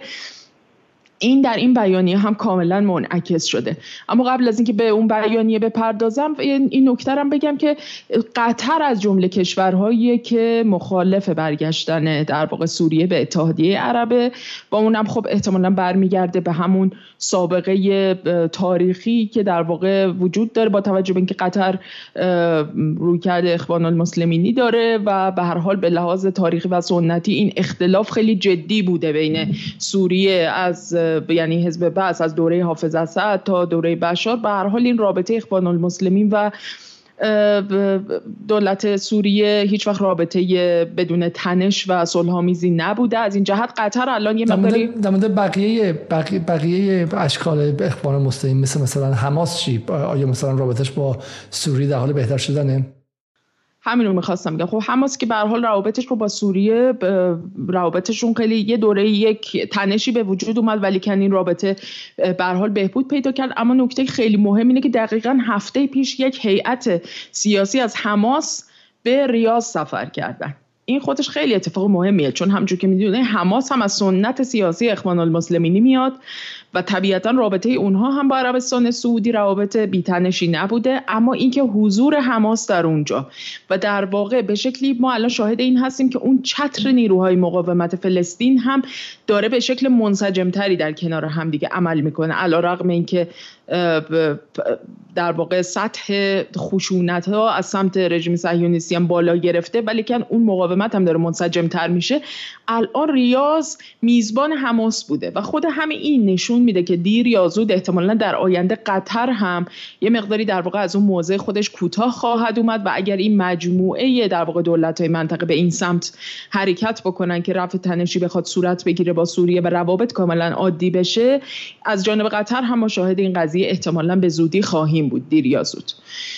اما حالا یه چیزی که تو شما شما آماده برای بحث آخرشون چون از یک ساعت عبور که ما وعده بودیم که بیشتر یک ساعت نشه. ولی در واقع یه نکته خیلی جالبی که به نظرم میاد این که چگونه آن چیزی که برای فهم روابط هست همین بنیان هاست دیگه. بنیان های اقتصاد کلان از یک سو و همینطور بنیان های امنیت ملی و بنیان های نظامی و به شکلی دولت ملت هایی که هر کدوم می‌خوان قدرتشون رو حد اکثر و بیشینه کنن. و این دوتا دو تا فیزیک داریم ما. فیزیک همین نیروهای اقتصادی و نیروهای به شکلی نیروهای ملی که به دنبال حالا قدرت هستن و جنگ های نظامی ولی ببینید که در رسانه چه چیزی عنوان میشه. همیشه روبنا روبناهای فرهنگی دینی و ملی. ما نمیگیم که روبنای فرهنگی ایدئولوژیک و دینی مهم نیستش. ما میگیم اونها هم هستن و اونها می‌تونن تسلیحاتی اما حالت ثانویه دارن و من به یاد میارم که چقدر همین مطبوعات غربی چند ده روزنامه خوندم من مقاله خوندم کتاب خوندم یک از دوستانم کتابی نوشته بودم همین ethnic conflict یا به شکلی دعواهای قومی که ریشهشون رو دعواهای مذهبی می‌دونستن و خیلی هم می‌گفتن که منطقه غرب آسیا وضعیت مشابه اروپا در سالهای 1590 تا به شکلی 1630 داره و شبیه جنگ های سی ساله در اون موقع جنگ های فرقه‌ای جنگ های مذهبی چون شیعه با سنی نمی‌سازه سنی وهابی با سنی سلفی دعوا داره و من می‌بینیم که خب اگه دعوا اینقدر ریشه بود کوش کجاست؟ چرا تموم شد؟ چرا با دو ملاقات تموم شد؟ چرا 6 سال جنگیدن و تموم شد؟ خب چرا الان سنی و شیعه باز کنار همدیگه قرار گرفتن؟ پس اونها اتفاقا ذاتی و جوهری نبودن بلکه به شکلی دعواهای بر سر منافع هر حکومتی که می‌خواست حد اکثری شه در یک بستری از نظم باقی مانده از امپریالیسم آمریکا بودش. آمریکا و نظمی که در این منطقه گذاشته. آمریکا چه چیزی در این منطقه گذاشته؟ بیش از هر چیزی اسرائیل. نه اینکه آمریکا گذاشته باشه ولی تقویتش کرده. آمریکا برای این منطقه نظمی می‌خواد که همواره آنارشیکه. همیشه دنبال دعواست دنبال جنگ دنبال تجزیه است دنبال اختلافات بیشتره خب؟ و همین حالا که اون نظم داره ضعیف میشه و این منطقه داره نظم خودش رو میاره می‌بینیم که اتفاقا شیعه و سنی و وهابی هم حتی خیلی کاری به کار هم دیگه ندارن. و این اتفاق به نظر من مهمیه که چگونه اینها یه شد و حالا در اینها با هم کار می‌کنن و اخوان مسلمین هم با همه دعوای فقهیش الان داره با اونها کار می‌کنه. علت که دارم میگم که در داخل ایران خیلی از تحلیلگران خوب وقتی می‌خوان تحلیل کنن خیلی روی اختلافات فقهی مثلا بین همبلی و مالکی و همبلی و شافعی و غیره زیادی از حد گرفتارش میشن و گمان می‌کنن که واقع امر اصلی و امر ثانویه رو با هم دیگه خلط می‌کنن. بله فهم فقه طالبان فهم فقه وهابیا و فقه به شکل این و اون گروه مهمه. همونطور که فهم ایدولوژی لیبرال مثلا جان فرانسوی و فرقش با لیبرتاریان آمریکایی مهمه خب. اما اینها اینها روبناست و در نهایت تشکیل شکل دهنده به اون مبنای مبنای اولیه شکل دهنده به نیروهای ملی در در سطح مناطق نیستن. حالا من خواستم اضافه کنم. بله. خب من فقط یه اشاره کوتاهی بکنم به در واقع محورهای مهمی که توی اون بیانیه مشترک اتحادیه عرب در مورد بازگشت سوریه مطرح شده. یکی از مهمترین این بنده این در واقع تأکیدی که صورت گرفته در مورد این مسئله که پایبندی کشورهای عربی به حفظ حاکمیت سوریه تمامیت ارزی و برقراری ثبات در این کشور از جمله بندهای مهمی بود که توی این بیانیه مورد تاکید قرار گرفته که به نظرم خیلی خیلی کلیدیه و باید مورد توجه قرار بگیره. در مورد این مسئله هم صحبت کردن که در واقع کشورهای عربی از هیچ تلاشی در واقع مضایقه نخواهند کرد برای اینکه به سوریه کمک بکنند که از بحران بخواد خارج بشه و در جهت بازسازیش و, و اینکه در واقع مسائل مختلفی از جمله اینکه بازگشت آوارگان سوری مهاجران و در واقع ایجاد یه سری زیرساختهایی که برای این بازگشت ها لازمه و مجموعه اقدامات این چنینی رو گفتن که در واقع از هیچ کوششی مضایقه نخواهند کرد. در مورد اون روند اداری و پروسه در واقع بروکراتیکی که به حال باید طی بشه برای این بازگشت که شامل این هستش که یک مجموعی از هیئت‌های سوری باید در نشست‌های مختلف شوراهای اتحادیه عرب در واقع شرکت بکنند و یه مجموعی از اقداماتی رو بردارن که به شکل گام به گام این بازگشت در واقع صورت بگیره. اما یک بند خیلی خیلی مهم توی این بیانیه مشترک هست که به نظرم لازم روش به شکل ویژه‌ای تاکید بکنیم و اونم اینه که در واقع در این بیانیه وزرای خارجه اتحادیه عرب خواستار این شدن که تمام نیروهای خارجی غیرقانونی از خاک سوریه خارج بشن. این اینطوری به نظر می‌رسه که انگار که مثلا مجموعه نیروهایی که به هر حال به شکلی درگیر بودن در این بحران سوریه و در این قائله و در این جنگ دوازده ساله منظور اینها هستن. اما واقعا روی کلمات باید خیلی دقیق شد. دقیقا اینجا نیروهای خارجی غیرقانونی دو تا مصداق مهم داره. یکیش نیروهای ایالات متحده هستند که عملا بخشی از خاک سوریه رو در اشغال خودشون در آوردن به خصوص مناطق نفتی سوریه رو در اشغال خودشون در آوردن و در واقع دارن به شکل روزانه هفتگی دارن ده هزار بشکه از نفت سوریه رو حق مردم سوریه رو به تاراج می‌برن خارج می‌کنن از گذرگاه های غیرقانونی از غیر غیرقانونی وارد عراق می‌کنن و از اونجا به شکل حالا به بازارهای سیاه یا به هر شکلی وارد بازار می‌کنن و به فروش میرسونن. یعنی در طی دوازده سال گذشته ایالات متحده علاوه بر تمام تبهکاری هایی که به خرج داده تسلیح نیروهای تکفیری تجهیزشون نمی‌دونم در اختیار گذاشتن تسلیحات و در واقع به پا برپا کردن این قائله در سوریه علاوه بر همه اینها دارایی های مردم سوریه رو نفت سوریه رو که رقمی بالغ بر صدها میلیارد دلار میشه اگر محاسبه بشه این رو به تاراج برده.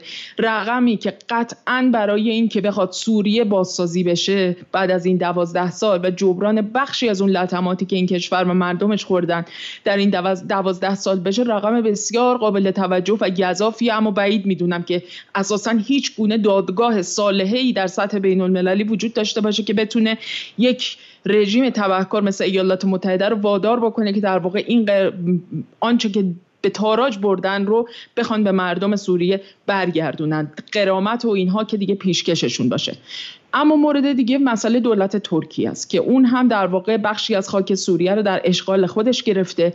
اما خب سراحت نداره این بیانیه در مورد این دولت ها اما به وضوح منظور این هستش در واقع این هیچ ربطی نه به روسیه داره که به شکل سنتی و تاریخی اساسا مناسبات استراتژیک خاص خودش رو با سوریه داشته از دیرباز پایگاه داشته در سوریه در همون بندر لازقیه در ترتوس. اونجا به حال نیروهای نظامی سوریه روسیه حضور داشتن. پیشتر که البته الان دیگه خیلی نسبت به گذشته کمتر هستن و به نیروهای محور مقاومت واگذار شد بخش زیادی از پایگاهاش اما به حال مسئله به هیچ عنوان مسئله ایران در اینجا مطرح نیست. یعنی اگر جایی دیدید که در مورد این بند صحبت شد و اسمی از ایران آوردن واقعا به یه شکلی فقط می‌خوام یه چیزی رو نقل بکنم. همین رو می‌تونید بگویید توی دهن کسانی که یک همچین حرف مفتی می‌خوان بزنن. سال 97 97 شمسی منظورمه.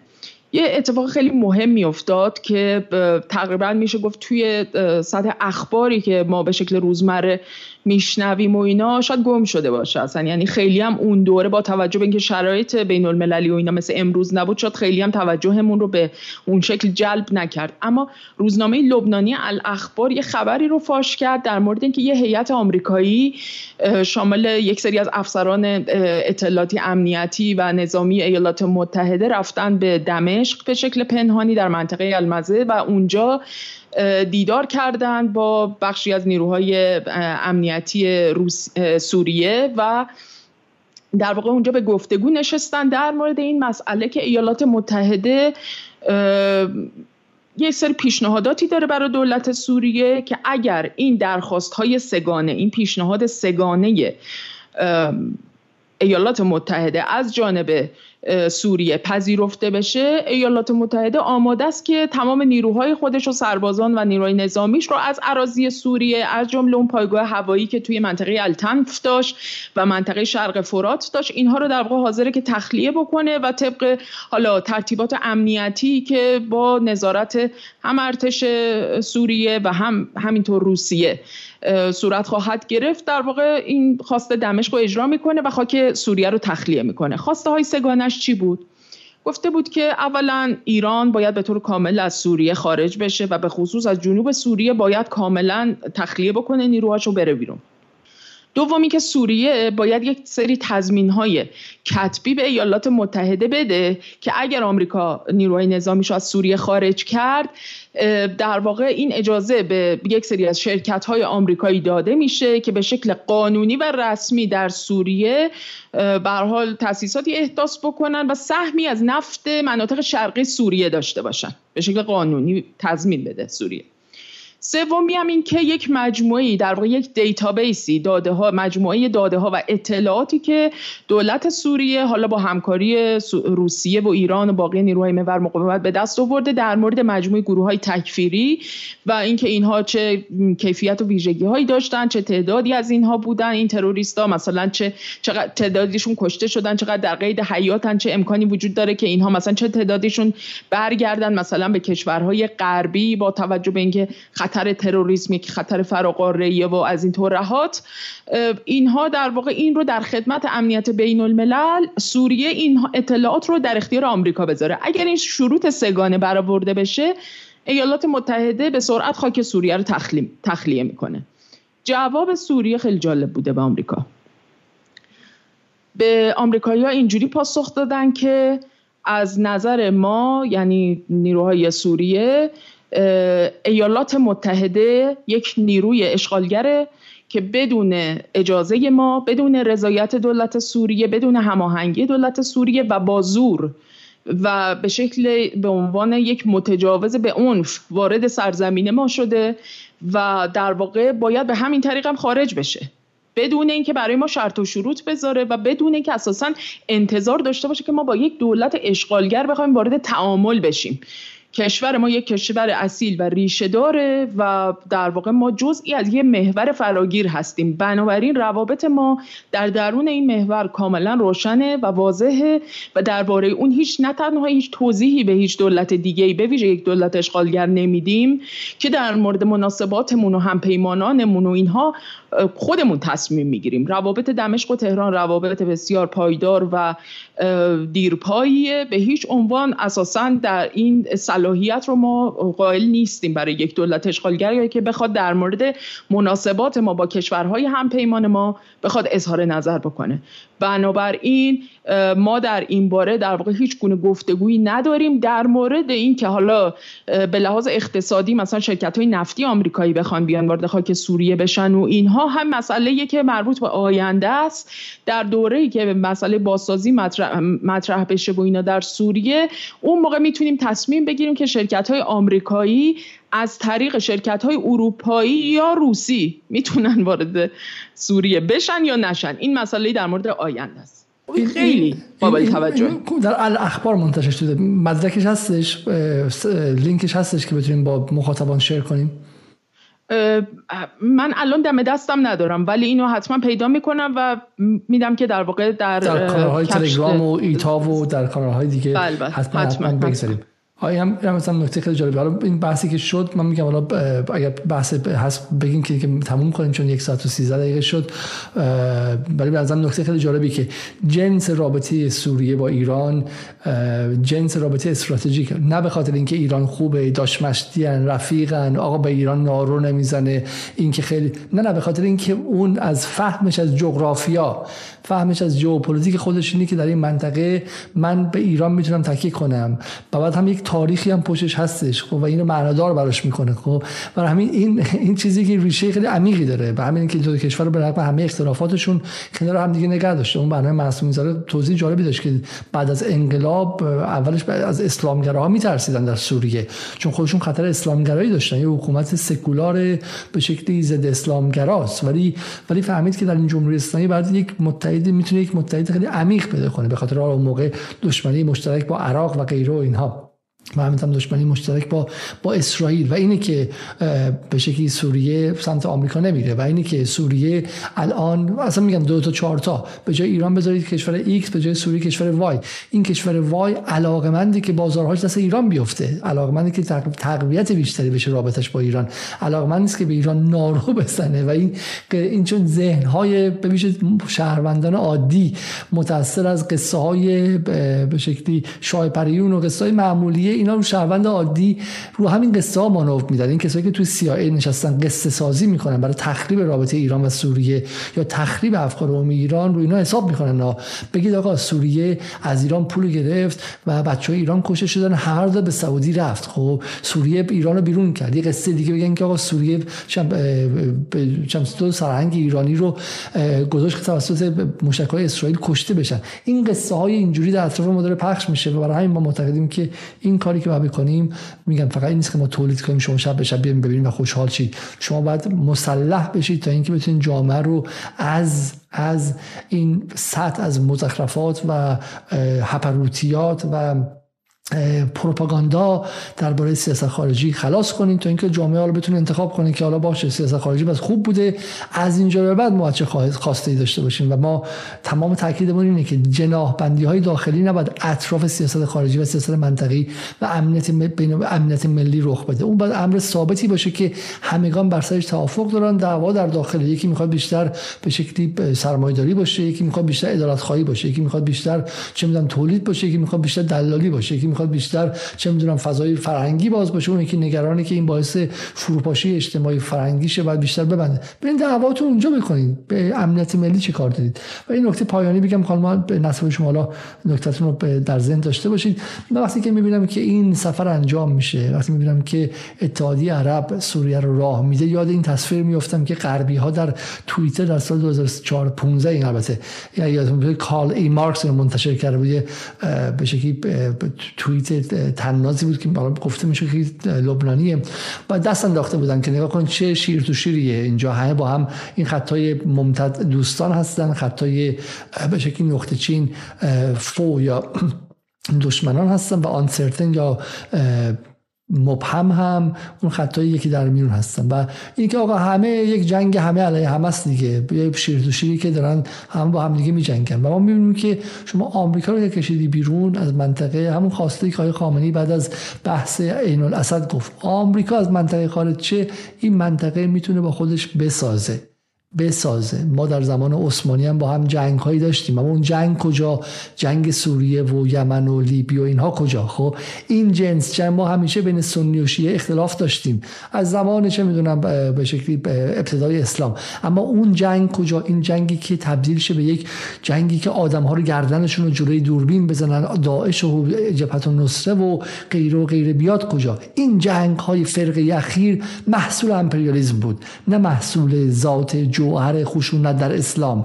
هم خودشون این حیوانات رو به وجود آوردن هم خودشون منطقه رو تبدیل کردن به آزمایشگاه سختترین و سخیت و, و قصیترین جانوران تاریخ هم بعد این رو به ما نسبت دادن. گفتن آقا شما تمدنتون تمدن خشونت آمیز و وحشیانه ای بوده خب؟ آدم کشی در ذاتتون بوده. بعد ما نگاه می‌کنیم که آقا شما در اروپای قرن 12 و 11 و 9 و 8 و 10 میلادی مشغول آدم کشی بودین و 16 هم که تازه انکیزاسیون را انداخته بودیم و این منطقه تو هر شهرش مسجد سنی و شیعه و همبلی و شافعی و کلیسا بغل همدیگه بودش خب؟ و برای همین خیلی عجیبه که تو این ده سال چه جنگ تو این 20 سال چه جنگی به منطقه ما تحمیل کردن و بعد هم چه تحقیر مضاعفی برش اضافه کردن و خیلی زیباست که شما می‌بینید که در به شکلی اتحادیه عرب این اتفاق داره میفته و این این تفاوت ها این تضاد ها داره از بین میره و, جاش رو این روابط نزدیکتر می‌ذاره و من شخصا خیلی خیلی خوشحالم که غرب آسیا داره یک نظم جدیدی رو تجربه می‌کنه و من فکر می‌کنم که ایران به هزینه ای که فرزندانش دادن و به شکلی امثال سلیمانی دادن در گیری این نظم بسیار بسیار موثره و دلیل جز دلایل اصلی این نظمه. خانم نصر آبادی سخن آخر رو بگید که می‌خوام تموم کنیم. بله. به عنوان یه جنبندی اگه بخوام بگم پیوستن سوریه به اتحادیه عرب رابطه صلحآمیز ایران و عربستان در واقع برقراری رابطه مجدد ایران و مصر اینکه در واقع هیئتی از حماس به عربستان سفر می‌کنن. مجموعه روابطی که داره به این شکل در منطقه شکل می‌گیره. همه اینها در واقع داره نشون میده که ما داریم شاه به سمت یک شکلی از منطقه گرایی بر مبنای یک منفعت جمعی منطقه‌ای بر مبنای یک شکلی از همسرنوشتی بین ملت‌های این منطقه در غرب آسیا داریم حرکت می‌کنیم. این ویژگی منطقه گرایی یکی از ویژگی‌هایی هستش که هر چقدر که به سمت در واقع تعین پیدا کردن این نظم چند قطبی حرکت بکنیم این منطقه گرایی ها هم در واقع به شکلی قدرتمندتر و پررنگتر خواهند شد.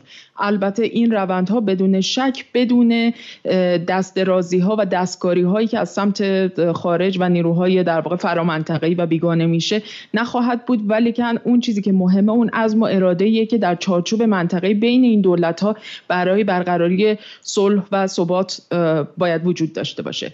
نکته دیگه این که پیوستن سوریه به اتحادیه عرب در واقع از منظر اسرائیل اگه بخوایم نگاه بکنیم هم به معنای شکستن اون پروژه پیمان ابراهیم و طرح ناتوی ابری عربیه هم به این معناست که عملا اسرائیل تمام سرمایه گذاری هایی که کرده بود برای اینکه به شکل یک بلوکی از دولت های سنی منطقه رو بتونه بسیج بکنه که به شکلی در این تقابل ها رو پررنگ بکنن توی منطقه که عملا مسئله فلسطین رو بخواد هی موکول به آینده بکنه و در یک وضعیت مبهمی باقی بذاره اینها در واقع رنگ باخته و از این جهت اسرائیل یکی از در واقع بازندگان اصلی اون چیزی خواهد بود هست و خواهد بود که در واقع این روند اگر که به نهایت خودش برسه و در واقع تقویت بشه اسرائیل یکی از بازندگان اصلی این روند در منطقه خواهد بود. از منظر ایالات متحده همون جوری که واکنش هایی که از سمت ایالات متحده و مقاماتش اومده بیرون در این دو سه روز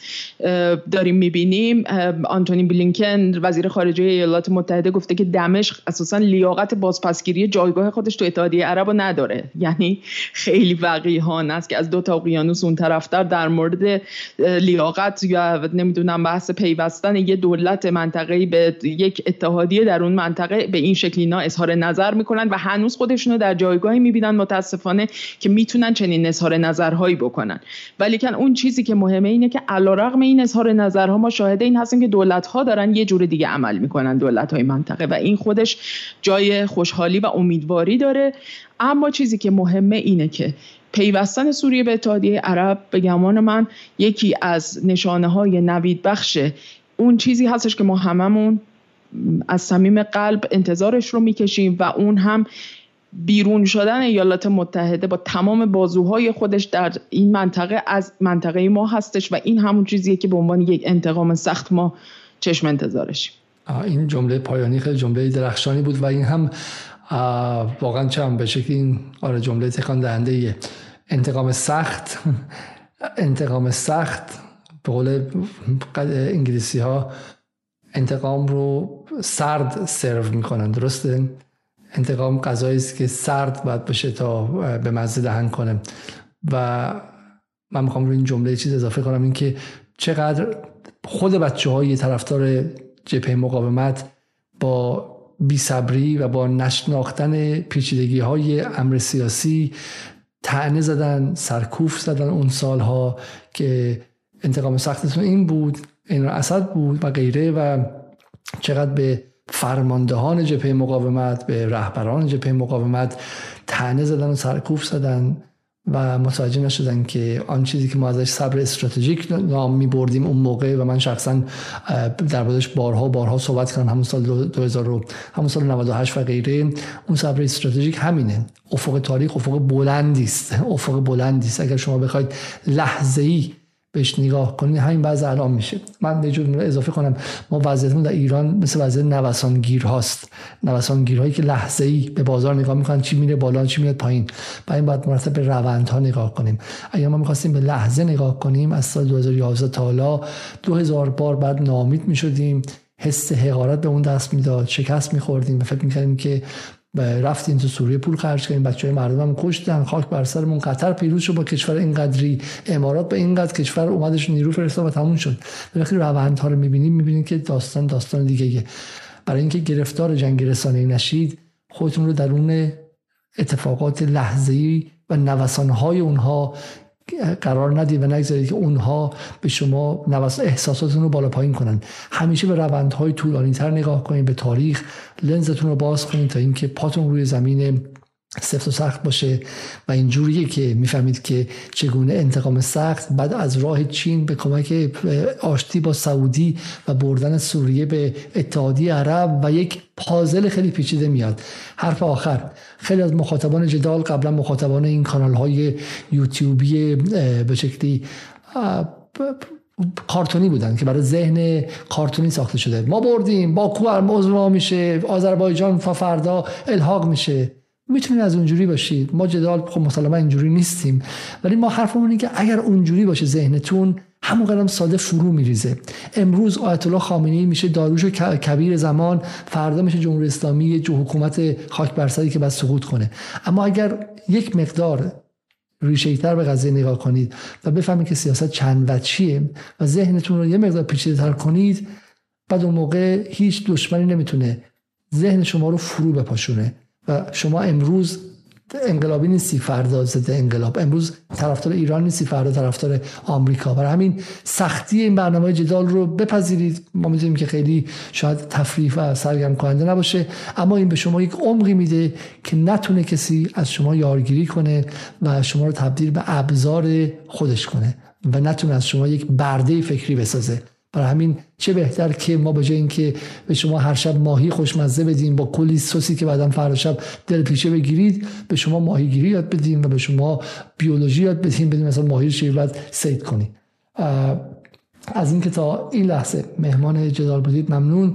قبل از رفتن برنامه رو لایک کنید. فردا شب همونطوری گفتم با یاسر جبرائیلی خواهیم بود و از می‌خوام برنامه درباره مناظره یاسر جبرائیلی خواهیم داشت و همینطور هم بحث اقتصادی رو دنبال می‌کنیم و و همینطور هم تکملی درباره بحث مهدی نصیری خواهیم داشت. شب روزتون خوش و تا برنامه دیگر خدا نگهدار.